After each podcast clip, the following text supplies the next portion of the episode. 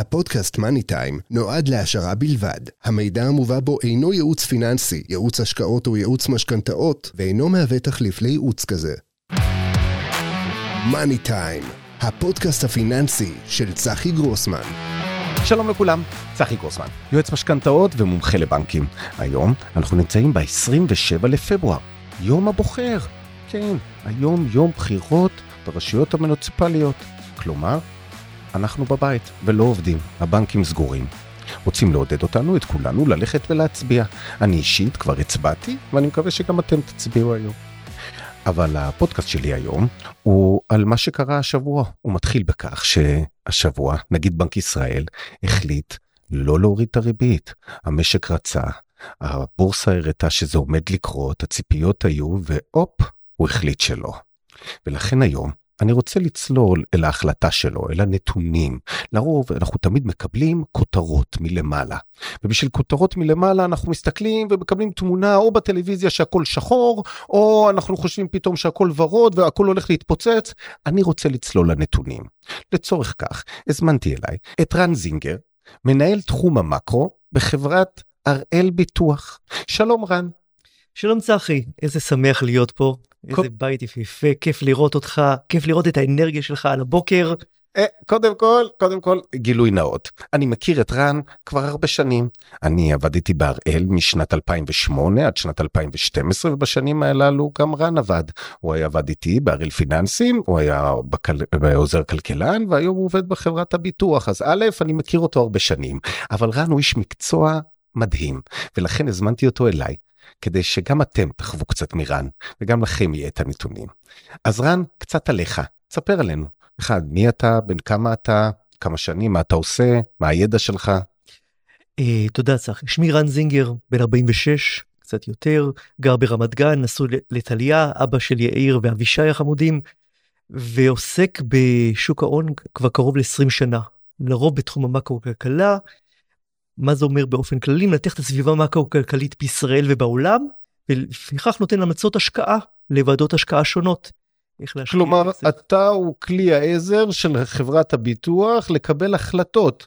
החלטות גדולות או החלטות קטנות? כלומר, לקנות, למכור עכשיו, או החלטות גדולות, מה החברה אמורה לעשות במהלך השנה? זה מנעד מאוד מאוד רחב, מהסיבות שאני מאוד אוהב את העבודה שלי, שהמנעד מאוד רחב. לפעמים זה דברים קטנים כמו החלטת ריבית שתכף נדבר עליה, דברים לא קטנים, דברים שקורים עכשיו, כמו החלטת הריבית, ולפעמים זה דברים רחבים יותר שקורים לאסטרטגיה, דברים ארוכים יותר, המאקרו הוא נושא מאוד מאוד רחב, ואנחנו מטפלים בכל הנושאים, נותנים המלצות עם מבחינת השקעות, ניהול סיכונים. על פי מה? על פי מודלים שאתה בנית? על פי מודלים כלכליים שיש בשוק? מה הידע שלך קצת אחורה? תעודות? לי יש תואר שני בכלכלה ומנהל עסקים עולים בר אילן עוד מ-2006. יפה. ורוב הניסיון הפרקטי שלי זה בעבודה. חלק מהניתוחים אנחנו משתמשים במודלים כלכליים, מודלים אקונומטריים, חלק מזה קריאות של סקירות, חלק מזה דיבור עם, עם, עם חברות, אה, דיבור אה, עם מקבלי החלטות אחרים בשוק, מנסים לנתח את הסביבה הכלכלית, והשימוש ההולך וגובר בנתונים בכל ההחלטות שלנו הולך וגובר בשנים האחרונות. עם התפתחות האינטרנט, עם התפתחות מקורות מידע אה, נוספים, זה קיפד קפיצה גדולה מאוד גם בקורונה. אנחנו משתמשים בנתונים האלה כדי לראות את המצב הכלכלי עכשיו, אם זה של חברות, אם זה של ענף, אם זה של מדינה, כדי לנסות להניח מה לעשות מבחינת ההשקעות, האם זה מצב טוב יותר, לא טוב יותר, איך זה יחסית לציפיות בשוק. זה לא תמיד חוכמה להגיד אני לא אוהב להשקיע פה אם אף אחד לא משקיע באותה חברה או באותו ענף. החוכמה היא להגיד שאם יש לך הבדל בינך לבין מה שהשווקים מצפים, ופה יכול להיות ההבדל הגדול. זה בעיקר מה שמתקשר אליך. כלומר, כל הזמן השוואה מול בנצ'מרקים, מול מה האחוז שאתה מחזיק מול מה שאחרים, זאת הכוונה? זה חלק מה, מהכוונה. מה שספציפי יותר לך, רלוונטי לך, זה שאני מנתח את הסביבה הכלכלית כדי לנתח את קבלת החלטות של מנהלי המדיניות. ספציפי, מה שרלוונטי ספציפי לך לשוק הנדל"ן, שוק המשכנתאות, זה בעיקר נגיד ריבית בנק ישראל, זה החלק היותר רלוונטי פה לנו ולפודקאסט וכנראה למאזינים. אוקיי, okay, אז אתה הרמת לי להנחתה, ונגיד בנק ישראל אולי אכזב לא מעט אנשים, והחליט השבוע לא להוריד את הריבית. הדולר נמוך, האינפלציה ביעד, המשק לא נראה שרץ פה האינפלציה, תרוץ פה חזק, למה הוא לא עוזר לנו? בוא נחשוב ביחד, בוא נרד לנתונים. כמו שאנחנו אמרנו, ומי שקורא אותנו מדבר, ציפינו שהריבית תישאר ללא שינוי בהחלטה הקרובה, למרות הכותרות בעיתונים, למרות הערכות המשקיעים הזרים, אמרנו הריבית לא תישאר. לא תרד לא, הפעם. לא, תראה, תישאר לא, לא שינוי גם הפעם. אם נסתכל על ההחלטה, הסיבה, אני חושב שהסיבה העיקרית זה בגלל שהיא ירדה פעם קודמת. ככה פשוט. אני חושב שזה, לפשט את זה יותר, היא ירדה פעם קודמת. תראה, אנחנו יודעים שהריבית תרד השנה. אנחנו יודעים שהריבית תרד השנה לא עכשיו, לא החודש הזה, לא חודש שעבר, אנחנו יודעים את זה בכמה חודשים שהריבית תרד, לא רק בישראל, בכל העולם. מה שאפשר להתווכח זה על הקצב ועל המהירות ועל התזמון שם. ובנק ישראל יודע שהאינפלציה תיכנס לגבולות היעד. הוא כבר ידע את זה כבר לפני חודש וחודשיים וגם כל החזאים ידעו שהאינפלציה כבר תיכנס לגבולות היעד שם והוא יכול להוריד את הריבית. אז ידענו שהוא יוריד את הריבית שם, אבל מנגד בנק ישראל, זוכר, יש מלחמה פה, מלחמה זה עדיין סיכונים כלפי מעלה באינפלציה, יש לו עדיין אי ודאות כלכלית פה, והוא רואה שבעולם גם לא ממהרים להוריד את הריבית. אנחנו לא רוצים להתחרק יותר מדי מה, מהעולם. נבחר בנק ישראל הוריד את הריבית ברבעון הזה ולדעתי ימשיך להוריד את הריבית השנה אבל הוא רוצה להיות זהיר הוא לא רוצה להיות מהיר מדי כי המחיר הטעות הוא גבוה מדי ולדעתי ימשיך להיות זה. מה מחיר הטעות? על איזה טעות אנחנו מדברים בעצם? שאם המחיר הטעות שפתאום הוא מוריד את הריבית והאינפלציה מרימה ראש, האם זה בגלל גורמים מקומיים? האם הורדת ריבית של רבע לא. תגרום עכשיו להתפוצצות אינפלציה? לא. מה הוא רואה שאנחנו לא רואים? בוא ניתן לך סוד, אתה כבר יודע, הריבית כבר ירדה בשוק. בשוק, נכון, בהחלט. הריבית שאם אתה לוקח היום את המשכנתאות לשנה, לשנתיים, אתה רואה שכבר ריבית נמוכה יותר מעכשיו. נכון. הריבית כבר ירדה בשוק. ואז ההורדה עכשיו והציפיות קדימה לא משפיעות רק על הפריים הקצר עכשיו, משפיעות גם על כל העקום קדימה. ואם הוא יפעל אה, מהר מדי, או יפעל, אה, יצטרך לתקן את עצמו, זה יעשו יותר מדי תנודות בשווקים והוא לא רוצה לתרום לדבר הזה. בנוסף, הוא רואה את המשק עכשיו. והוא רואה כלי הריבית זה כלי פטיש רחב שמטפל בכל המשק בצורה לא תמיד סימטרית בכל הענפים. אז יש ענפים שצריכים יותר עזרה, יש אנשים שצריכים פחות עזרה. אז בוא נדבר על ענפים שצריכים עזרה, ענף הנדל"ן הוא בעצם הכי סובל מריבית גבוהה. הוא ענף שממונף, קבלנים לקחו פה הלוואות, השוק קצת תקוע ממכירות ומאוד נחנקים. הוא לא מוריד. מצד שני, האזרחים עם נטל ההלוואות הכבד עליהם. הוא לא בא להקל עליהם, וזה מרגיז אנשים. למה הוא לא מוריד? הוא יוריד את הריבית. עוד פעם, הוא לא צריך לעשות את זה כל כך מהר. כי, כי מה יקרה אם הוא יוריד מהר? מה יקרה עכשיו אם הוא מוריד עכשיו חצי אחוז? מה? אם מוריד עכשיו חצי אחוז, יכול להיות כן. שזה יגרום לפיחות חד בשקל. יהיה פערי ריביות בינינו לבין ארצות הברית. אבל היום השקל חזק. נכון, השקל חזק. חלק השקל חזק בגלל שהם לא מצפים, בגלל שלא מצפים שהריבית תרד יותר מדי מהר. אם היא תרד יותר מדי מהר, אז השקל יכול להיחלש. או אם יהיה חס וחלילה אירוע נוסף של המלחמה, שהיא לא נגמרה, יכול להגדיל יותר מדי את הפער שם. אוקיי, אז אני מבין את הסיכון הזה של המלחמה. ומילה אחרונה, האינפלציה בישראל עוד לא, נגמר, לא אמרה את המילה האחרונה. נגיד אמר את זה לפני שנה, מאוד יפה, שהחלק האחרון בדיאטה זה הכי קשה. להוריד את האינפלציה מחמישה אחוזים לשלושה אחוזים זה היה חלק קל. להשאיר אותה בתוך גבולות היעד, שכולם יאמינו שהם בתוך גבולות היעד, זה יהיה הרבה הרבה יותר קשה שם, הרבה יותר קשה, ובלפיכך הוא עדיף לנקוט בצד של הזהירות, כי אתה לא רוצה לזגזג יותר מדי בריבית למעלה, ו... למעלה ולמעלה. אז לכמה אנחנו צופים שהוא יוריד השנה? כרגע אני מצפה שבסוף השנה הזאת הריבית תהיה 4% פלוס מינוס רבע. כלומר נגיד עד 3.75 אם היום אנחנו על 4.5 יש לנו בערך עוד 0.75 בין חצי ל-0.75 שיוריד לנו במהלך השנה. במהלך השנה. זה לא המון על נוטלי המשכנתאות אחרי שהוא העלה 4.5 אחוזים להוריד בסופו של דבר אחוז זה לא המון. נכון, אבל, אבל קודם כל, כל נוטלי המשכנתאות צריכים אמ, לבוא למציאות. תראה, הריבית לא תחזור, ל, ל, הפריים לא יחזור ל-1.6. זה בסדר. לא תחזור ל-1.6. אבל הפריים יכול לחזור ל-4?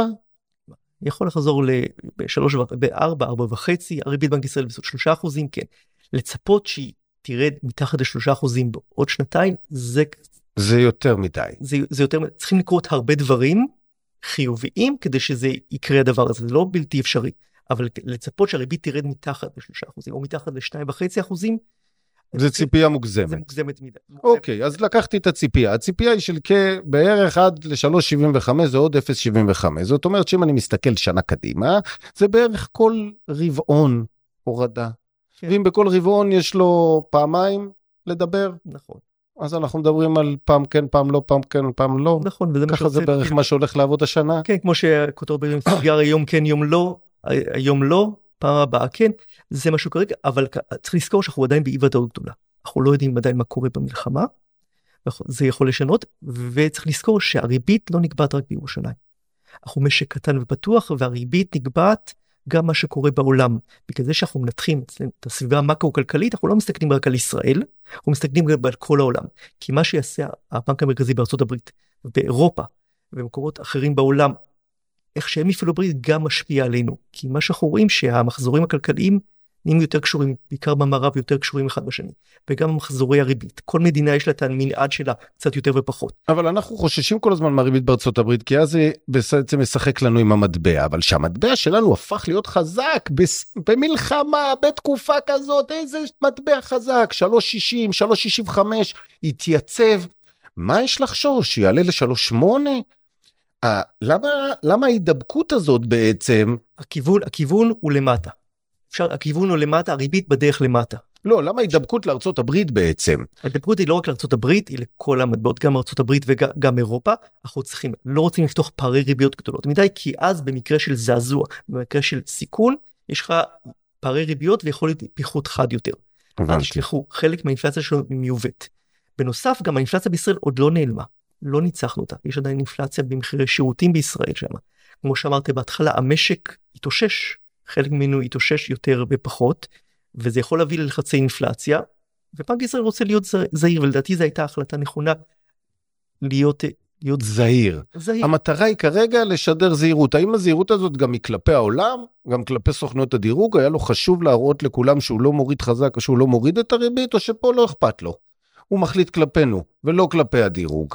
בפונקציית תגובה הרשמית של הבנק ישראל, הוא מסתכל על הפעילות הכלכלית, על האינפלציה בישראל. אני חושב שמה קורה בעולם סביב חברות הדירוג, יותר נכון מה שקורה סביב הגירעון גם, גם משפיע עליו.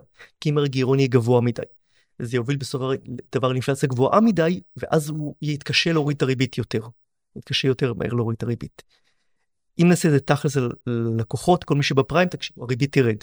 הריבית. כל מי שיש לו פריים, בשנה הקרובה צפוי לו הקלה בהחזר החודשי. אבל אל אתה לא תחזור למה שהיית לפני שנתיים, הריבית עלתה מהר, היא תרד הרבה הרבה יותר לאט, לא רק בישראל, בכל העולם.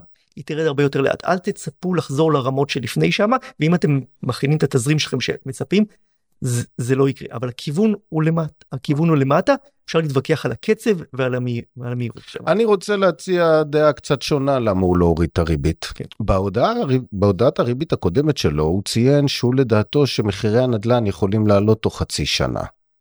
ולדעתי הוא חושש בהורדת הריבית לדחוף את שוק הנדל"ן. בהורדה האחרונה, בחודש ינואר, הוא נתן צלצול השכמה לשוק הנדל"ן.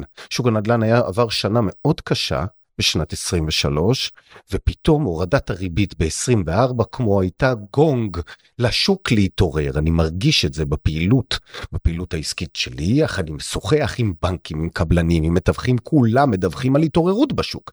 אז יכול להיות שהוא לא רצה פשוט להוריד את הריבית כדי לא לדחוף בחזרה את שוק הנדל"ן, שהוא יתפוצץ, או שמבחינתו שוק הנדל"ן זה לא פקטור עכשיו. שוק הנדל"ן מבחינת האינפלציה זה בעיקר שוק השכירות. שוק הנדל"ן זה כן פקטור מבחינת היציבות של המערכת הפיננסית. המערכת הפיננסית היא המממנת הגדולה, של, והוא אחראי על יציבות של הבנקים.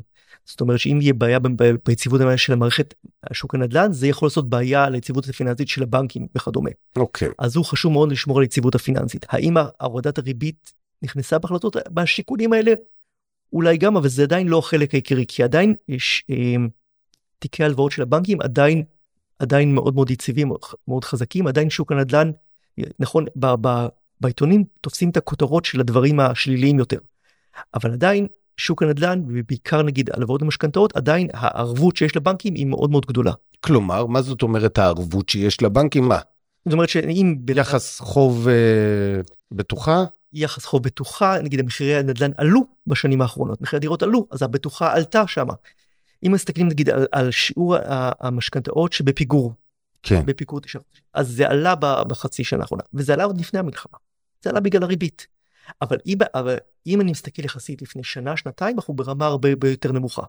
לא בכסף, אלא בשיעור פיגור. זאת אומרת שהמצב... זאת אומרת, היום יש פחות פיגורים ממה שהיה לפני שנתיים? כאחוז, כאחוז, כאחוז מה... זה לא בכסף. אה, כאחוז מה... מחיר הדירה עלה כמובן, מחירי הדירות, כי מחירי הדירות והנדל"ן עלו, אז כמובן ש, שזה עלה, יש פחות פיגור, אבל עדיין זה לא מצב שיביא לסיכון את המערכת הבנקאית. אם יראה דבר כזה, כרגע הבנק ישראל, בוא נגיד, אה, פועל בעזרה ממוקד למי שצריך עזרה, עזרה יותר.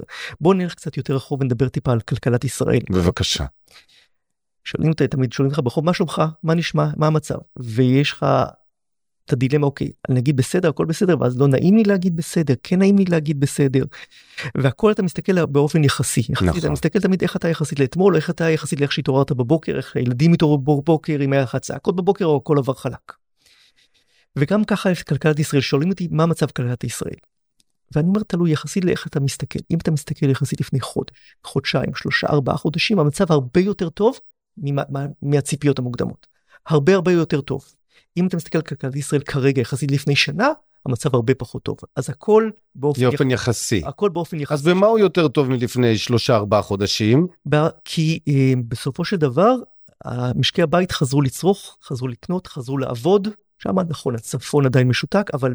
80 אלף איש לא בצפון, או עוד 80 אלף איש מהדרום, לא פגע בכלכלה? בזה שהם לא עובדים, לא נמצאים, לא במערכות החינוך? חלק זה פגע, וזה יפגע עוד בעתיד, אבל חלק מזה גם הממשלה אה, סייעה לאותו דברים האלה. לא רק ממשלה, גם בנק ישראל בשיתוף בנקים עשה מתווה בנק ישראל, שלקח שלושה חודשים של סיוע ממוקד לאנשים. נכון, הסיוע לא מושלם. הסיוע בא בעיקר אה, בכסף. עכשיו, כסף זה, זה קל להגיד, אבל סיוע ארוך טווח צריך להיות דווקא לא בנושא של כסף, אלא בנושא של לטפל באנשים, בחינוך, בתשתיות. קל יותר לממשלה וזה, איך אומרים, לתת כסף. לא, לא שאפשר, לא שיש... גם ממשלה יכולה להיות אנטי ולא לתת כסף, נכון. אז קודם כל כל הכבוד שנותנים נכון, כסף, נכון, בסדר? נכון, ותמיד זה לא מספיק, ותמיד זה לא... אה, אתה חושב שהסובסידיות כרגע לכל המפונים לא מספקות? הם במצב בעייתי? אני חושב שהם שקטים, ולכן תראה. כנראה זה טוב, אני לא באמת יודע. תראה, יש... אה, אה, מבחינת כסף, באופן מצרפי זה בסדר אבל ברמה הנפשית? זה, זה לא טוב וזה מה שזה דורש מהממשלה טיפול קצת ארוך יותר. לא רק לתת כסף למקומות שיחזרו אלא לדאוג להם לחינוך לדאוג להם לטיפול שזה דורש עבודה יותר ארוכה צריך יותר עבודה כי כי לממשלה לתת. אז מבחינת המצב הכלכלי ומסתכל על המפעולים אני מסתכל על העובדות בשטח אני מסתכל מספר על הנתונים בשטח. אני רואה את התחבורה אני רואה את הפקקים עולים. אני רואה את רכישות בכרטיסי אשראי אנשים קונים זה עובדה בשטח, אנשים לא מציעים. ואם ראינו ירידה באוקטובר ובנובמבר, ראינו בדצמבר עלייה חדה ברכישות בכרטיסי אשראי, בינואר ובפברואר אנחנו כל פעם, בכל חודש כמעט בשיא חדש. כל חודש בשיא חדש בכרטיסי אשראי. עכשיו, עכשיו בוא נשים כוכבית לדבר הזה. אני אם אני אדבר איתך כל שנה אני צריך להגיד לך לפחות שלוש ארבע פעמים בשנה אנחנו בשיא חדש ברכישות בכרטיסי אשראי. תמיד אנחנו נהיה בשיא חדש. למה? כי הכלכלה צומחת, הכלכלה נומינלית צומחת, המחירים עולים לפעמים מהר יותר פחות יותר, בסוף אנחנו מוציאים יותר, כלכלת ישראל עדיין צומחת. וגם נאבקים בהון השחור, היום אסור להוציא יותר מ-6,000 ולכן אנשים יותר מוציאים כנראה בלבן. יכול שזה אפילו עוד יותר איזה בוסט כאילו לדבר הזה אנחנו תמיד נהיה בעלייה כי הכלכלה צומחת כי מדינת ישראל צומחת למרות כל הרעים שבאים להרוג אותה אנחנו ממשיכים לצמוח וצמחנו מהר מהר גם במלחמה הזאת. אנחנו תמיד יהיה עלייה בכרטיסי אשראי זה בטווח הבינוני והארוך תמיד אנחנו נהיה בשיא חדש שיא נומינלי חדש. בטווח הקצר אתה רואה את זה מאוד יפה שהרכישות ירדו וחזרו מהר מאוד והגענו נגיד בינואר לשיא חדש ואם אני מוריד את התיירות נגיד טיסות השכרת רכבים וקצת ואני מוריד נגיד פנאי כבר בדצמבר חזרנו לשיא חדש בהחלטות בכרטיסי אשראי. אנשים חזרו לצרוך נכון חלק מזה בגלל שלא קניתי מקרר ומיקרוגל באוקטובר אני קונה את זה עכשיו. אז אנחנו נראה ירידה אבל חלק מזה גם בצריכה במסעדות אני רואה ואני צריכה בפנאי אני רואה שחזרה. ו... איך אתה מסביר את זה? איך אני איך אתה מסביר שהכלכלה במצב שכביכול אנחנו במדינה במלחמה, מילואים, והכלכלה בועטת, חיה. אז אמרתי זהו, בתחילת המלחמה הגענו מלחמה חזקים יותר ממה שחשבנו. לא הגענו בשיא, הריבית הייתה גבוהה, התחילה להאטה בגלל הריבית, אבל הגענו למלחמה חזקים יותר ממה שחשבנו. אפשר לקחת את זה, פחות הדגישו את זה בכותרות, לא הגענו מוכנים. הגענו הפתעה, אבל בנק ישראל הגיע מוכן למלחמה. נגיד עם שם בינלאומי, העלה את הריבית. למה? כי אז היינו יתרות מטח פחות מ-30 מיליארד, היה צריך להעלות את הריבית בתחילת המלחמה. אחר כך היא ירדה. עכשיו יש לנו מספיק יתרות מטח. בנק ישראל אמרו לי בתחילת המלחמה אולי בנק ישראל יוריד אמרתי לא אם לא היה את היתרות מטח הוא היה צריך להעלות את הריבית בתחילת המלחמה. וואו. עוד איזה כדי שלא לתת לשקל לברוח יותר מה שקרה. אז הגענו עם יתרות המטח. בנק ישראל פעל מהר בזמן. בזמן. האם זה כלקח כמזל כי היה לנו את הקורונה ומשם למדנו לקחים? גם אנחנו למדנו יותר לעבוד מהבית בזכות הקורונה או בגלל הקורונה. אז למדנו לעבוד ולמדנו להתאושש מאירוע כזה בצורה מהירה יותר. אז, אז אם זה מזל גם הכנה מוקדמת זה מראה שחלק מהכנה מוקדמת גם עוזרת למשברים תרחישים, מה שמשרדי הממשלה, חלק מהם לא היו מוכנים בהכנה מוקדמת. אז באנו בטוב, הגענו עם יתרות מטח, עודף בחשבון השוטף, שיעור אבטלה עדיין נמוך. היינו בתחילת של השיעור הכי נמוך מאז מימי בן גוריון, נכון, הוא התחיל לסחול כלפי מעלה כי הריבית עלתה, אבל הגענו חזקה עם, עם יתרות מזומנים, וזה, והגענו יחסית חזקים למש, למשבר, וגם הממשלה כן הכניסה את היד לכיס. כלומר, כל הדברים הללו מעמידים אותי בהסתכלות שוואלה, הנתונים לא רעים בכלל. הנתונים עצמם ממש טובים, שקל טוב, מטבע, אה, ריבית גבוהה, אבל לא פירק את שוק הנדל"ן, הוא עדיין עובד, אה, הכלכלה ממשיכה, כרטיסי אשראי מגהצים, אין תיירות פנים, עדיין ענפים שורדים, 200, 100, 200 אלף איש מפונים מביתם, אין איזה כותרות שאנשים פשטו את הרגל ונפלו. חכה חכה. נראה הכל נפלא. כמו שאמרתי מקודם, יחסית לפני ארבעה חודשים המצב הרבה יותר טוב. יחסית לפני שנה המצב פחות טוב. למה? כי... במה פחות טוב פחות... מלפני שנה? פחות טוב מלפני שנה, כי הצמיחה נמוכה יותר, השנה תהיה צמיחה. כי, כי עדיין יש לנו מצב של מלחמה. אבל האבטלה טובה יותר מ- מלפני שנה? האבטלה בינתיים, אבל תדאגו, היא תתחיל לסחול כלפי מעלה. אנחנו, אנחנו לא נראה, אבל אנחנו, מפה אנחנו נראה התאוששות הרבה הרבה יותר איטית. היה לך את, את ההתאוששות מהמלחמה, חזרה, ומפה יהיה התאוששות הרבה יותר איטית.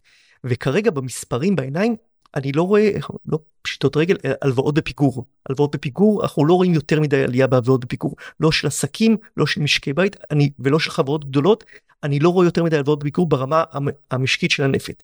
כמובן בענפים ספציפיים שנפגעו יותר כמו תיירות ובנייה או שירותי הסעדה, אתה רואה את זה. אבל אתה לא רואה את זה בכל המשק. למה?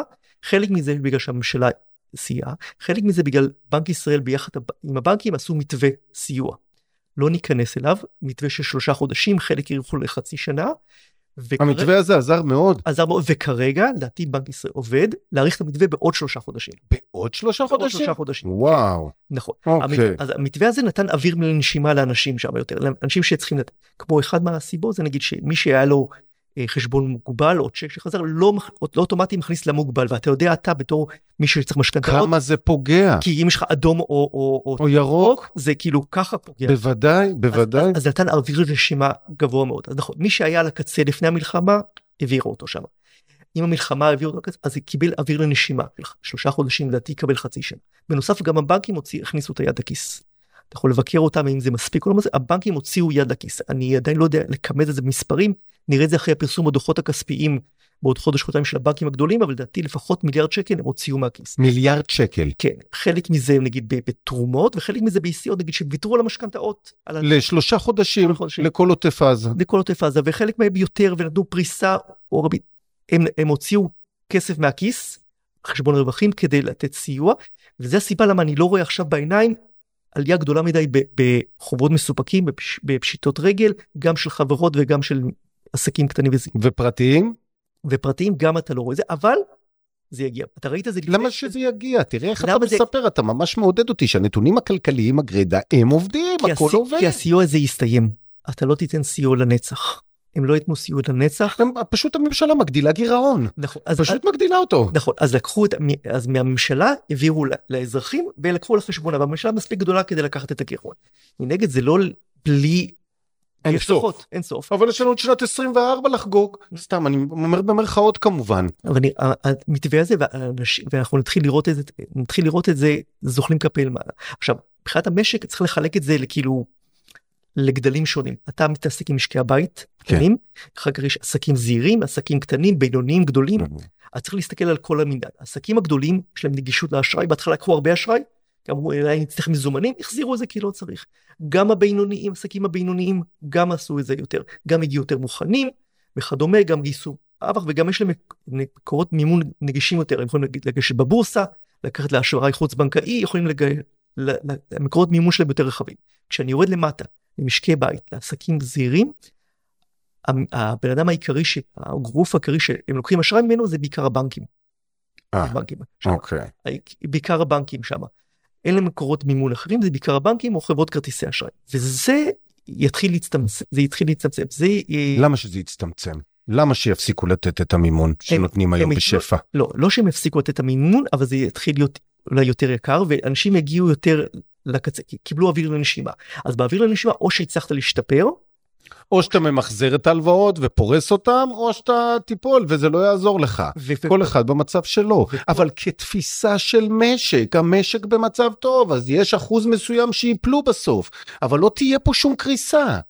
אם אין מלחמה משוגעת, אבל אבל אם אני אבל יכול להיות יותר טוב כאילו אז עדיין אנחנו במצב אנחנו נראה אז כרגע לא, אבל אנחנו במהלך השנה נראה יותר. ולדעתי הבנקים גם יראו את זה ולדעתי בדוחות הכספיים של הבנקים עוד חודש חודשיים גם יפרישו יותר כסף להפסדים. בוא נדבר על הדוחות של הבנקים. הבנקים מרוויחים מהשנה הזאת? הרוויחו טוב מהשנה הזאת? עכשיו זה על שנה שעברה כן והרוויחו. 20, שנת 23 הרוויחו טוב, בהחלט. הריבית עלתה להם, הריבית עלתה והריבית שהם נתנו לפקדונות עלתה. בפחות והם הם הרוויחו טוב. הרוויחו טוב ואנשים פחות פשטו רגל. יפה מאוד, עם זה עטפו את זה עם לתת תרומות ומתנות ועזרו, אתה אומר מיליארד, אני לוקח את זה בחיוב כי הם יכלו גם לא לעשות כלום, והם עשו, ואני שמח שהם עשו, יכלו לעשות תמיד יותר, אבל לפחות עשו. ועכשיו אנחנו מסתכלים על שנת 24 ואתה אומר שהם בעצם מבצעים הפרשות לחובות שלא אני יהיה... משער שהם יעשו הפרשות לחובות לא בגלל הפסדים קרו שמישהו אחד שתיים פשט רגל אלא יעשו הפרשות כמו שאנחנו חושבים שהסיכון לב אנחנו נראה יותר הפרשות. חלק בנדל"ן חלק בענפים אחרים אנחנו נראה יותר אה, חברות מתקשרות לעמוד בתשלומים וכבר יפרישו להפסדים כמו שראינו בקורונה. עכשיו, אנחנו לא ראינו פיטורים. אז למה שאנשים קודם כל יכולים לפני שסוגרים חברות או חברות מסתבכות יכולות לצמצם עובדים, להתייעל, לעשות, לא ראינו איזה שינויים מבניים גדולים ש... שהשנה הזאת הביאה. אנחנו ראינו את זה בענף ההייטק. אה. ובוא נודה בזה לא כל כך בגלל מה שישראל בגלל ישראל, היה פה את הסיפור עם המהפכה לפני כן. וגם גם גם אפשר לשים את זה בצד אתה לא יודע קשה לי לכמת כמה זה מהפכה או כמה בגלל שהריבית הדולרית הברית היא 5.35. הריבית הגבוהה בארצות הברית, ושם יש יותר פיטורים. עכשיו הכותרות של עיתונים שיש פיטורים תופסים כותרת בעיתון זה פיטרה זה פיטרה אבל אם נסתכל על מצבת העובדים בענף ההייטק היא כמעט לא השתנתה השנה. מצד שני שנה שעברה היא עלתה ב... היא עלתה ועלתה עלתה ועלתה והשנה היא התייצבה. התייצבה. וגם משרות הפנויות. אז אפשר להסתכל על זה על הצד החיובי או הצד השלילי אחד זה לא מתכווץ מנגד זה גם לא צומח. זה היה קטר צמיחה. אז שמה כן רואים שינויים מבניים ופה רואים פחות משרות משרות פנויות משרות פנויות שמה. בנוסף בהייטק אפשר פחות משרות פנויות יש היום בהייטק. המון אבל לא רק עכשיו לא רק בגלל המלחמה עוד כבר מתחילת 2023 כבר שנה רואים פחות משרות פנויות פחות ביקוש למשרות. פחות ביקוש למשרות, אבל אנחנו לא רואים המון מפוטרים בהייטק. כן אבל זה גם מעגל רחב שקורה את כל הדבר הזה אבל אני אומר לך שכרגע המצב יותר טוב יחסית לפני ארבעה חודשים אבל אנחנו, אנחנו נראה התאוששות איטית יותר לקראת המחצית השנייה של השנה נראה התאוששות איטית יותר. נשים בצד מה שיקרה במלחמה כמובן שזה יכול כמובן שהמלחמה יכולה לטרוף את כל הקלפים, לטרוף- זה בטוח. לטרוף את הקלפים. ועכשיו בוא נלך על הג'קפוט שלי, על שוק הנדל"ן. בוא נפרק אותו קצת לגורמים. אני רוצה לדבר על כמה נושאים, על השכירות, על הרכישות של יד ראשונה ויד שנייה, ועל. המלאי הגדול שיש היום לקבלנים. ממה היית רוצה להתחיל? תראה בוא נתחיל עם השכירות. מה שראינו יפה מאוד בשכירות כמו שראינו גם בתחילת הקורונה ראינו מחירי השכירות ירדו בנובמבר ובדצמבר. שזה מדהים. אם נשים נקודה ירדו במחוז דן. ירדו כנראה בעיקר תל אביב והסביבה שם שם ירדו גם שם שוק השכירות היותר גדול. אני לא יודע להגיד אם זה דירות עם ממ"ד או בלי ממ"ד אני משער שזה יותר דירות. אבל בוא נגיד רגע, הנושא של השכירות משפיע לנו על מדד המחירים לצרכן. זאת אומרת, לא מחירי הנדל"ן משפיעים על המדד, אלא מחירי השכירות. והם האלטרנטיבה שלי גם לקניית דירה. בדיוק. משום מה, בחודשי המלחמה, פתאום נוצרה בעיה בשוק השכירות, ואפילו ירד. בוא ננסה לנתח. אני אומר, בגלל הממ"דים, נכון. אוקיי? אבל משהו לא מסתדר לי. סבבה, אין ממ"דים. אוקיי, לא תיקחו אותם. אז דירות אחרות כן מתייקרות? אז אנשים מה נתקעו חודש חודשיים שלושה בבית ולא רצו ללכת או יש 100 100 200 אלף מפונים לא כולם גרים בבתי מלון הם שוכרים דירות איך יכול להיות ששוק השכירות ירד ששוק השכירות בבעיה אולי הוא היה סתם בועה. אם הוא היה בועה או לא בועה אני לא יכול להגיד את זה אבל מה שנגיד בגלל זה בטווח הקצר הירידה אם נסתכל קדימה אני לא רואה שהירידה הזאת ממשיכה. ראינו בינואר אני רואה מש- שמחירי השכירות ממשיכים לעלות אבל אתה חושב אני שהם לא- ימשיכו לעלות? כן אבל אם ראינו בקיץ הזה עלייה של 10 אחוזים בשנה שעברה עלייה של 5 אחוזים בחוזים מתחדשים חוזים חדשים זה יהיה הרבה פחות אוקיי. אבל אני רואה זה חוזר לעלות חוזר לעלות. למה כי, כי אני רואה שהאבטלה עדיין נמוכה נכון אני אומר שהיא תעלה אני רואה עדיין אנשים אה, עובדים פה, אני רואה את המשק עדיין צומח, אני רואה את השכירות ממשיכה לעלות, פחות. אז שמבחינתי שכירות זה אלטרנטיבה למגורים. ואם זה אלטרנטיבה למגורים ואם השכירות לא תרד, אז האלטרנטיבה למגור... למשכנתה ולדירה לא יורדת. נכון. עכשיו עוד משהו אם נדבר על המשכנתה דירה אני רוצה קצת לחזור לשיחה האחרונה שדיברתי למשקיעים נגיד על עכשיו במשק מה שאנחנו עוד עוד רואים נגיד מי שיש לו אה, הרבה הלוואות ויש לו דירה ומשכנתה אנחנו רואים הרבה איך אומרים קונסולידציה שמכניסים חלק מהלוואות משכנתה ומחזירים את סביב הדבר הזה. פה רואים הבנקים הרבה יותר אה, אה, לא יודע, מזמינים לאזרח. לא בהכרח יותר נחמדים לאזרח הם בגלל שרואים שיש לו בטוחה ואז הם יותר כאילו נכונים כדי למחזר את ההלוואות. מי שיש לו הרבה הלוואות ואין לו נכס הרבה יותר מתקשה או הישג זעיר הרבה יותר מתקשה mm-hmm. בדבר הזה אז פה גם בזה אתה צריך להפריד בין בין מישהו זה אחד מהיתרונות שיש לך נכס כן. זה שיש לך איזשהו בטוחה לתת. בטוחה שדרכה אתה יכול לעשות קונסולידציה. לא תמיד זה אומר קונסולידציה שאתה אומר את זה הכוונה לאיחוד הלוואות. לקחת הלוואות קצרות ולפרוס לטווח ארוך ולהשתמש במש... בנכס שלי ככלי לעזור לי לתקציב של המשפחה בוודאי. בדיוק. עכשיו אם אם הסיבה שלך שאתה חורג מהתקציב זה בגלל המשכנתה אז זה בגלל שקנית דירה במחיר שאתה לא יכול לשלוט על עצמך זה לא סיבה טובה. אבל אם יש לך אם המלחמה העבירה אותך למצב אחר או הלוואות או ריבית. או פתאום העסק נקלע לבעיות וזה גרר גם את הבית לבעיה. בסופו של דבר היו המון עצמאים שנכנסו לבעיה. נכון והם הם יותר יותר מתקשים בעיקר עצמאים הזהירים כי גם המקורות אשראי שלהם. מקורות שלהם אשראי גם נהיו יותר יותר בעייתיים. עכשיו מה רואה שוק לנדן אז לגבי השכירות השכירות ירדה בחודשיים האחרונים. ראינו את זה בינואר קצת עלה אני חושב שנה קדימה תהיה עלייה בשכירות. תהיה עלייה בשכירות. אבל גם לא, דירות בלי ממ"ד? גם דירות בלי ממ"ד אבל כי בגלל שאמרתם מפונים צריכים אבל לא תהיה כמו שראינו בשנתיים האחרונות. אוקיי מתון יותר. אבל אנחנו מתי אני אתן מספר עכשיו יהיה חודשים קצת יעלה קצת ירד יהיה כותרות בעיתונים השכירות עלתה השכירות ירדה. זה לא אומר הרוב רבע עד שליש מחוזי השכירות נפתחים ביולי עד ספטמבר אז אני אני אחכה לחודשים האלה כדי להיות כדי לראות באמת מה קורה ואז אני ואז תגיד אני צדקתי או לא צדקתי בנוסף גם ראינו ירידה בעלייה. Hmm. עלייה גם עזרה מאוד גם לשוק הנדל"ן בשנתיים האחרונות וגם לשוק השכירות. ראינו עלייה כמה אתה יודע לכמת לי במספרים כמה עלייה הייתה? מהמלחמה באוקראינה שפרצה. לפני שנתיים בדיוק. כן, שנתיים, שנתיים בדיוק. בדיוק. עד עד המלחמה עד בערך 110 אלף עולים חדשים הגיעו לישראל. וואו. זה הרבה או מעט בוא נגיד.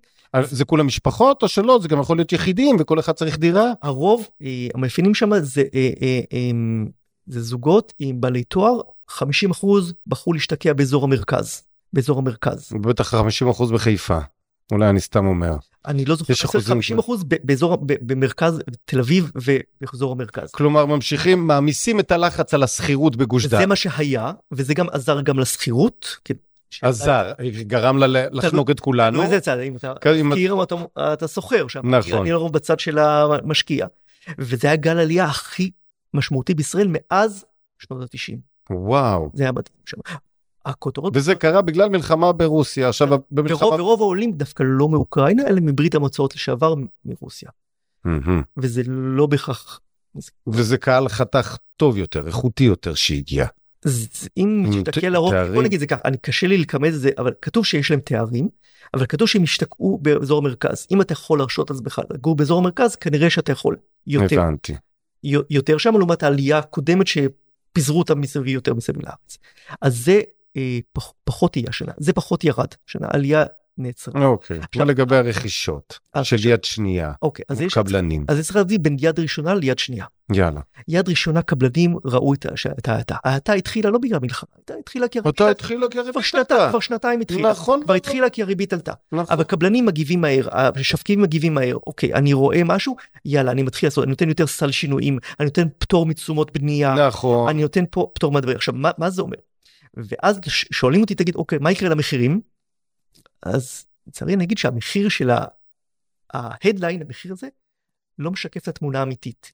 כי קבלנים לא מורידים את המחיר של השלושה מיליון ארבעה לא מורידים את זה. לא מורידים את המחיר מכירה. אבל את המסביבים נותנים לך מלא מתנות. לסבסד לך את המשכנתה לתת לך הלוואת בלון חינם וישלמו על זה. לשלם לך את מס הרכישה הם ישלמו לך. מה, אז מה זה אומר? אם אני אפילו מוותר על תשומות המניעה והדירה תהיה מוכנה רק עוד שנתיים אז אוטומטי הקבלן אומר שאני מוותר על 3-6% מהמחיר. זאת אומרת שהוא מניח כבר שהמחיר ירד שם. זה לא אומר שהוא מפסיד. המחירים עלו כל כך הרבה, הוא פשוט ירוויח פחות שם.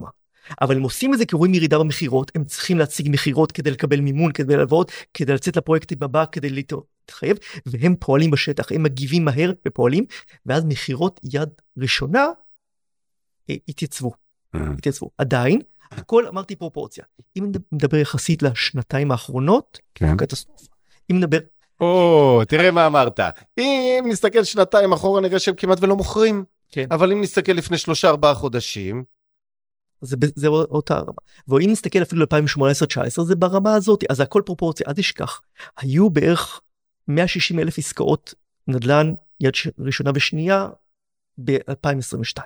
160 אלף. 160. כל שנת 22. כן. כמה אנחנו חושבים שבשנת 23 זה יסתכם? זה, זה הרבה יותר מקצב גידול משקי הבית, אז, אז, אז הכל יחסית כפרופורציה. אז הקבלנים נאבקים, נכון, יש כי קבלנים... גידול קצב הבית הוא בערך כמה? 60-80 אלף לשנה? תראה, השנה שעברה זה היה, בשנתיים האחרונות זה היה גבוה יותר, כי היה עלייה מאוד גדולה. שנה אולי זה יהיה פחות, בגלל הירודה. אז כמה יש דרישה לנדל"ן כל שנה למשפחות? 50 אלף? 50 אלף. דרישה בסיסית, בלי חוסרים. דרישה בסיסית, ואתה אומר שבשנת 22 נמכרו 160 אלף. כן, ו- כלומר, כמעט פי שלוש. זה, אבל ב-23 זה ירד ל-50 אז אז, אז זה הכל שאלה של כאילו בזה אה, פרופורציה אז מה, מה אני רוצה להגיד לגבי שוק הנדל"ן כרגע זה שוק של קונים שוק של קונים. שוק של קונים. אני אגיד בצורה למה שוק של אני קונים? אגיד בצורה הכי פשוטה יש מחיר ש... מחיר שיווק נכון. ומחיר סגירה יפה. זה- אני רואה את זה הכי- יותר דווקא ביד שנייה כי יש לי יותר נתונים כי יד שנייה אני רואה כמה שיווק ואני רואה אחרי חצי שנה במידע נדל"ן כמה בפועל מכרו את זה. ותמיד היה כמו שאתה בא לקנות רכב אתה רואה מחיר 50 אלף טוב אני אסגור אותו ב-45 או טקטיקות שיווק נגיד שהם אוטומטית מוריד לך במחיר כדי שתרגיש טוב שהורדת המחיר. נכון. אז היה מחיר שיווק ומכרת קצת פחות 5% פחות 7% פחות 2% פחות תמיד בפועל המחיר היה פחות. מה שהיה בין 21 22 שהמחיר בפועל היה גבוה יותר מהמחיר שיווק. גבוה יותר ממחיר שיווק? לא הרבה, הרבה יותר גבוה יותר ממחיר שיווק. אוקיי. זאת אומרת שזה היה שוק של, של מוכרים. שוק שמוכרים, שהמוכר לך לגמרי. לעשות מה שהוא רוצה, מה שהוא היה רושם, והיה אומר לך לעמוד בתור גם, ותתפלל שתמכור לך. התהפך הגלגל. התהפך הגלגל. וזה אומר שעכשיו אתם, מי שמחפש לרכוש דירה, הכוח בידיים שלכם, בין אם הקבלן, אבל בין אם גם יד שנייה. כי גם יד שנייה יצטרך להתפשר במחיר, כי הוא לא יכול לתת לי צ'ופרים. אין לו את הצ'ופרים. כמו שהקבלן יודע לתת. נכון, זה בדיוק. אז ביד ראשונה נותנים צ'ופרים, צ'ופרים, מורידים, אה, מורידים את המדד תשומות, נותנים לך לא לשלם, תביא 10% כל השאר בסוף. רוצה הלוואת גישור בדרך, אם גם לא יעלה לך המע"מ בשנת 25, אני אתן לך הלוואת בלון עכשיו, לא תשלם את הריבית, וגם לא יעלה לך המע"מ, רק תביא את הכסף עכשיו, כי הקבלן רוצה את הכסף. הקבלנים מצאו אלף שיטות מימון מדהימות, חלקם אני אפילו יכול להגיד מצטיינים בדבר הזה של לממן וזה מביא מכירות. נכון, כי זה העסק שלהם, כי הם נלחמים על העסק, לא שהם מפסידים על זה, פשוט הם מרוויחים פחות, אבל הם נלחמים על זה כדי שיהיה עתיד, כי הם יודעים מה זה משבר, כי קבלנים לרוב כבר חוו עליות וירידות שם. עושים. ביד שנייה אין לי יותר צ'ופרים. מי שמוכר יד שנייה, אני אומר לו, הצ'ופר העיקרי שאתה יכול לעשות זה כאילו לסדר את הדירה. לייפות את הדירה, לגרום לה שהיא תיראה נכון, מיוחדת. מה שלא היה לפני זה מתווכים לייפות, אתה צריך לעשות בדבר הזה, והם יותר. אז מה שהמכירות יד שנייה, ככל שאני לא מובטל ואני לא חייב למכור את הדירה, לא מוכרים. בוא נדבר עכשיו במספרים. מכירות דירות חדשות חזרו לרמה כרגע של 2019, אוקיי? אחרי הקפיצה הענקית שהייתה לנו ב-20, חזרו והתייצבו ב... לפני הקורונה, לפני הקורונה. ברמה הנורמלית שלפני הקורונה. הקורונה גרמה לעיוות מאוד גדול, והתייצבנו. ועכשיו זה, זה בעיקרון, אבל זה צריך להמשיך להתחיל לעלות, כי לפי קצב גידול האוכלוסייה, אבל זה נראה. מכירות יד שנייה, אנחנו, המגמה השלילית הייתה עוד לפני המלחמה והמשיכה עכשיו. היה התאוששות בדצמבר, הייתה התאוששות, יש התאוששות לשוק נכון, היד שנייה גם. אבל אנחנו ברמה הכי נמוכה מזה עשור, של מכירות יד שנייה של מכירות בפועל, מכירות בפועל. של יד שנייה, לאנשים לא מוכרים. כי לא מוכרים, כי בעת מלחמה אתה אומר אני לא מוכר, אני לא רוצה להוריד במחיר אני לא רוצה שלי. להוריד מחיר. עכשיו, ככל שאני יכול להרשות לעצמי לא למכור, אני לא אמכור. וזה אומר שככל שאני לא אמכור, הרוכשים הפוטנציאליים נדחפים אל הקבלנים. כי הסחורה ביד שנייה לא קיימת, ואם היא קיימת יורידו במחיר. אבל לקבלנים יש המון המון סחורה. יש כמעט 70 אלף דירות חדשות שלא מכרו. שזה הרבה, שזה מלאי של שנה של צריכה של משק, ואם היד שנייה לא צריך את זה, אה, או אין לו סחורה למכור, אז זה לא בטוח שזה יפגע עכשיו בדירות לפי קצב המכירות הנוכחי כולל השיפור שראינו בדצמבר ובינואר זה בערך כמעט שנתיים של מלאי. שנתיים של מלאי. נכון עכשיו והמלאי הזה עוד הולך לגדול איך יגדל המלאי? אם לא בונים, תשתף אותי. מה אתה הסתובבת באתרי בנייה בחודשים האחרונים. חצי לא עובדים חצי לא עובדים. חצי לא. סע לפארק אלף בראשון לציון, אתה רואה שלדים עומדים. אז אז אז אה, אבל אבל הם כבר התחילו לבנות זאת אומרת שזה אה, דירה על הנייר אבל ה- ייקח יותר זמן לבנות. נכון יעלה להם יותר כי יצטרכו להביא עובדים אחרים. כנראה. אני לא ראש הממשלה, אבל כנראה פלסטינאים לא ייכנסו. ויצטרכו להביא עובדים זרים, אז יעלה להם יותר כנראה. אז מדד. תשומות יעלה להם. יעלה יותר אם יעשו עדכון שלו כן זה יעלה יותר אם אני מסתכל על מחירי הדירות החדשות כמעט לא ירדו אם אני מסתכל על מחירי בס- ב- ביד שנייה, יד שנייה חייב להוריד מחיר. אם אבל- יד שנייה לא אבל- מוריד מחיר, הוא אבל לא יקבל. כרגע אין. עסקאות אז לא מורידים מחיר נכון. אבל אם נסתכל על יד ראשונה בלי מחיר למשתכן שזה אוטומטית תשומות לבנייה ראיתי ב- המחיר עולה? המחיר המחיר ירד לא ירד עלה בחודשיים האחרונים בלי מחיר למשתכן הוא הוא. לא אבל אם נסתכל בלי מחיר למשתכן אז בחודש האחרון רואים קצת אה, שיפור בחודשיים האחרונים רואים שיפור אם נסתכל נגיד שנה אחורה מכירות דירות חדשות בלי מחיר למשתכן ירדו Mm. ירדו בשישה שמונה אחוזים כן. בלי מחיר למשתכן שם. ורוב המחיר למשתכן היה באזור כן. דרום, מה- מה משפיע מה משפיע על. מחירי הדירות מבחינת מאקרו דבר ראשון הריבית. אוקיי. אוקיי, ריבית אבל עכשיו הכיוון הוא חיובי. הגיון הגיון חיובי היא עדיין גבוהה הכיוון הוא חיובי נכון. הגיון חיובי וזה- אבל זה עדיין לא ריבית שאני אומר לי שכאילו זה אבל עדיין הכיוון הוא חיובי זה נותן. מה עוד תומך אבטלה. אבטלה מאוד מאוד נמוכה אין לך אבטלה אתה לא יכול לקחת משכנתה אתה מובטל סליחה אתה לא יכול לקחת משכנתה יפה. אתה לא יכול לק- לקחת הלוואה או אם אין לך ביטחון בעבודה שלך גם גם אתה לא יכול לקחת. אז ככל שהאבטלה נמוכה יותר מחירי הדירות גבוהים יותר. אבטלה עדיין נמוכה אבל היא הפוך הולכת לסחול כלפי מעלה. לסחול. הדבר הנוסף זה ההיצע. עכשיו צריך לדבר על ההיצע לטווח הקצר, ההיצע למכירה גם על הנייר ועל טווח יותר ארוך.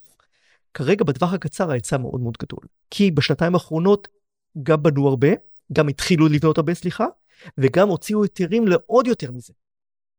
אבל לא מוצאים את הבנייה. הבנייה לא הולכת לשטח. נכון, אבל יש גבול בין, בין כמה זמן אתה הוציא את ההיתר לכמה שאתה צריך לעלות על הקרקע. לפעמים יש לך שנה, הארכה לשנתיים, מתישהו יצטרכו לעלות על הקרקע. אז בטווח הקצר ההיצע החדש מאוד מאוד גבוה. אבל יש כל מה שקורה במלחמה ולא בונים וזה, וזה יקטין את אז ה- אבל ו- ומקטין תהליכי הבנייה אז ההיצע בעוד שלוש ארבע חמש שנים יכול להיות שיהיה לנו בעיה. תלוי מה יקרה במלחמה עם העובדים ואז זה יכול להיות אז בטווח הארוך כלכלת ישראל צומחת אוכלוסיית ישראל תכפיל את עצמה בעוד 35 שנה. זה כן כן מחירי הדירות אני רוא- רואה אותם כן עולים אבל אתה מדבר עכשיו אבל בשנה כבר- הקרובה, אתה לא רואה את המחירים עולים. אני לא רואה את המחירים אני רואה אותם יורדים אבל אני צריך יורדים, יורדים חמישה אחוז, עשרה אחוז, לא זה הרבה מאוד כי יש כוכבית גדולה כי כמו שאמרת קבלנים לא מורידים את המחיר אלא עושים הטבות מסביב. ואז במדד של הבנייה שהיא הכותרות המחיר לא ירד. המחיר עלה אז אז. המספר עצמו כבר כבר לא משקף את התמונה האמיתית Mm. האמיתית, כי יש כאילו הרבה הר- הרבה דברים מסביב זה לא מקרה כזה מקרה אחר זה הרבה דברים מסביב אני אשאל אותך שאלה. נגיד היה לך בן, בן 24, הוא אומר לך, אבא, אני רוצה לקנות דירה. אתה זורם? אם הוא יכול להרשות לעצמו או אני צריך לממן הוא יכול לרשות, יש לו קצת כסף, הוא רוצה לקנות דירה. אתה נותן לו לקנות דירה בימים אלה? דירה יד שנייה אני נותן לו לקנות דירת יד שנייה אתה רוצה שיקנה. שלא יקנה דירה חדשה יותר שהיא כבר יותר יקרה דירה יד שנייה שיכול להשביח אותה אתה מכיר את עולם שוק ההון יותר טוב ממני, למה אתה לא אומר לו שים את הכסף בשוק ההון? למה ללכת? אם הוא? יכול להרשות כי כי אני חושב שצריך לגוון את ההשקעות שלך ואני חושב שגם צריך להתנסות בהרבה דברים. תלוי כמה אם הוא יקנה דירה והמשכנתה שיצטרך לקחת תחנוק אותו לגמרי ותמנע לנו דברים אחרים לא. לא עכשיו. בגיל 24 אני משער שהוא לא יכול לקנות דירה לקנות דירה לא, אבל הוא מחפש את הדרך שלו לצמוח, ואני יכול להגיד לך שיש לי המון עוקבים כאלה, בני 24, 25, 23, 22, 28, מחפשים את הדרך קדימה בחיים. יש להם צברו הון 100, 200, 300 אלף שקל ומחפשים מה לעשות איתו, בין אם. זה לקנות דירה בפריפריה, בין אם זה ללכת לשוק ההון ולחפש את העתיד, איך לצמוח. הנה, הבן שלך, איך. אתה היית עוזר לו לצמוח? בגיל הזה אני אומר הכי חשוב בגיל הזה זה לא לקבל את האחוז הנוסף 2-3 של השקעה זה להגדיל את ההכנסה שלך. בגיל צעיר אתה ומה עם השקעות שיצרו ריבית דריבית, לא כדאי להתחיל? נכון ככל שאתה מתחיל בגיל צעיר יותר זה יותר וריבית ריבית פחות יש לך בנכסים לא שכירים. וזה יש לך יותר בשוק ההון שם ובפנסיה שם שם יש לך יותר הכנסות כי יש לך 40 50 שנה. אבל אנשים לא רוצים פנסיה הוא רוצה להגיע לעתיד חזק הוא רוצה להיות בן 40 עם דירה טובה עם כסף עם כסף בשוק ההון הוא מחפש את הכיוון. האם אתה חושב שנדל"ן בישראל יד שנייה זה מקום שהוא יכול לשים את הכסף ולהרוויח בו כסף? אני מסתכל ארוך טווח ואני רואה שהתשואות בשוק, בשוק ההון לאורך זמן יותר גבוהות עם יותר תנודתיות. כלומר שוק ההון עושה יותר טוב משוק הנדל"ן רק עם סיכון ועם תנודתיות של אפ ודאון סטיית תקן שיכולה לגרום לך לברוח באמצע ובנדל"ן אתה לא בורח אתה פשוט לא מוכר. ויש לך יותר שקיפות יש לך יותר שקיפות בשוק ההון. בשוק הנדל"ן יש לך גם עלויות גדולות של כניסה ויציאה שם. יש לך נושא מיסוי שזה גם נושא גדול כל אחד לפי הדברים שלו. מישהו בגין צעיר אני פחות רוצה תגיד להתמקד להרוויח את האחוז 2 3 יותר או את הדמי ניהול שזה גם חשוב אלא בעיקר להתמקד איך אני מגדיל את ההכנסה שלי עכשיו, איך אני מרוויח עכשיו יותר, האם זה על ידי אה, עבודה נוספת, האם זה על ידי הגדלת ההכנסה שלי, האם זה השכלה, עכשיו שיש לי את הזמן הזה שאין לי ילדים, שאין לי, סליחה, תירוצים, תירוצים אחרים כמו ילדים, משכנתה שיש לי עכשיו להגדיל את ההכנסה כי, כי עכשיו הכי קל, עכשיו אין לך תירוצים. נכון. אחר כך גם אתה אמור לעשות את זה, אבל עכשיו יש לך יותר תירוצים בחיים למה לא לעשות את השינוי, כן. למה להפוך להיות משכיר לעצמאי שם. אני אהבתי.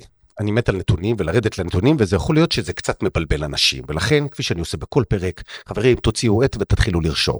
אז מה היה לנו כאן? ראשית הכרנו את רן זינגר רן זינגר עובד במחלקת המקרו של חברת הראל ביטוח ובעצם נותן ניתוח נתונים לחברה להסתכלות קדימה מה צריך לעשות איך הנתונים מסתכלים איך הכלכלה נראית ואיך לקבל מדיניות השקעה עבור החברה. עבורנו רן היה משאבת נתונים. התחלנו קודם כל לדבר על הנגיד, ונגיד בנק ישראל החליט לא להוריד את הריבית. ורן אומר, זו החלטה הגיונית בסך הכל, משום שהנגיד נוקט במדיניות מאוד שמרנית. המטרה של הנגיד היא לא לעשות שום זעזוע. הוא יוריד את הריבית, זה ברור שהוא יוריד. זה יוריד חצי אחוז, 0.75, שנת 24 תאופיין בירידת ריבית. האם זה יהיה חודש כן, חודש לא? אולי. האם חודשיים לא, חודש כן? אולי. בסופו של דבר הנגיד יקבע, והמדיניות השמרנית הזאת היא דבר חכם. א', אנחנו עוד לא יודעים מה קורה עם המלחמה. מלחמה בלבנון שיכולה להתרחב. ויכול להיות הוצאות רבות. ב', האינפלציה בעולם לא נרגעת כל כך. בישראל היא נכנסה ליעד, אבל היא יכולה להיות מאוד מטעה. ולכן החלטה שקולה ויציבה של הנגיד להורדת ריבית איטית זה דבר נכון וחכם, וטוב שהוא עושה את זה בצורה איטית ושקולה, ואנחנו מאחוריך נגיד. כל הכבוד. לאחר מכן התחלנו לדבר בעצם על הכלכלה שלנו. מה המצב?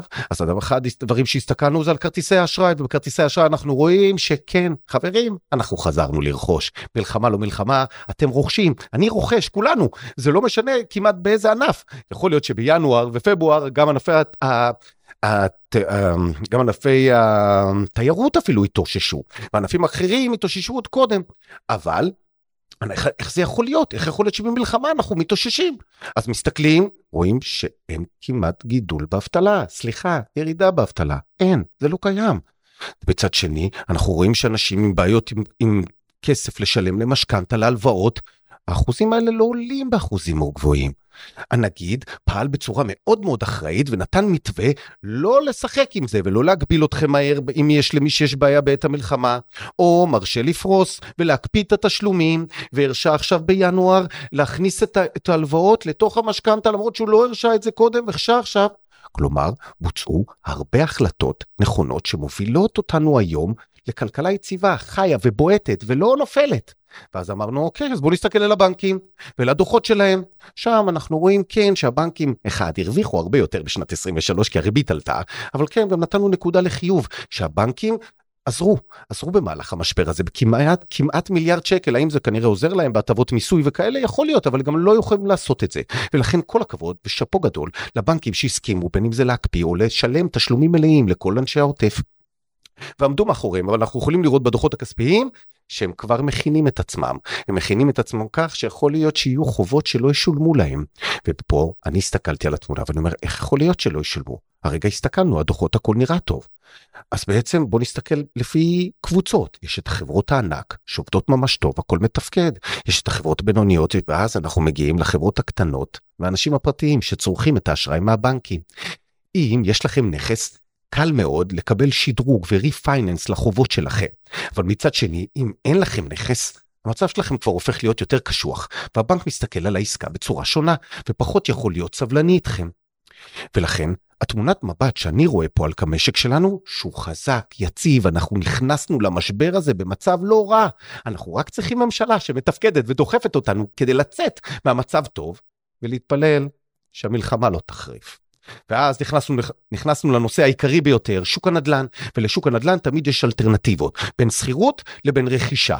אז השכירות, ראינו שבהתחלה היה ירידה קצת במחירי השכירות בתחילת החודשים של המלחמה, אבל חוזר להיות התייצבות, לא בטוח שתהיה ירידה. שוק השכירות פה הוא האלטרנטיבה העיקרית למגורים, לרכישה, ולכן אם הוא לא יורד, לא בטוח שהאלטרנטיבה של המגורים של הרכישות יכולות לרדת. ואז לרן היה חשוב להבדיל בין דירות יד שנייה לדירות קבלן. דירות קבלן, הקבלנים יעשו הכל כדי למכור דירה. את המחיר הם לא יורידו, ימציאו אלף הטבות, מימין ומשמאל, מלמעלה ולמטה. האם זה שווה כסף? בטח, לא מעט כסף. האם זה מתורגם למחיר? לא, זה לא מתורגם למחיר, ולכן המחיר נתקע. מצד שני, היד שנייה, אתם לא יכולים לשחק עם זה. לכם אין הטבות נוספות שיכולים לתת, זה רק המחיר של הדירה.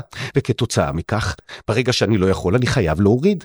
אבל אז הסתכלנו וגילינו שמלאי הדירות היד שנייה הוא קטן. אנשים לא רוצים למכור בעת מלחמה, לא רוצים להוריד את המחיר, ומי שלא חייב, ומי שעומד בתשלומים, ולמי שהקפיאו לו תשלומי משכנתה, ומי שנתנו לו לפרוס את החוב, אז למה למכור את המשכנתה? למה למכור את הבית? למה למכור מהר? אז אם אני לא אמכור מהר, אז אין קריסת מחיר. ואם הקבלן, גם הוא לא יוריד מחיר. אבל אז רן, היה לו חשוב להדגיש, יש מלאי גדול מאוד של דירות בשוק. המלאי הזה יכול להספיק לנו לשנתיים בכיף. גם אם בונים לאט, יש מספיק מלאי, ולכן הוא לא צופה שום עליית מחיר. הוא אפילו מדבר על קצת ירידת מחיר. יכול להיות שמבחינתו הוא רואה את שוק היד שנייה כמקום שבו אפשר להשיג מציאות טובות יותר, אבל הכל תלוי בקבלן ובהטבות המשוגעות שיכולות לתת.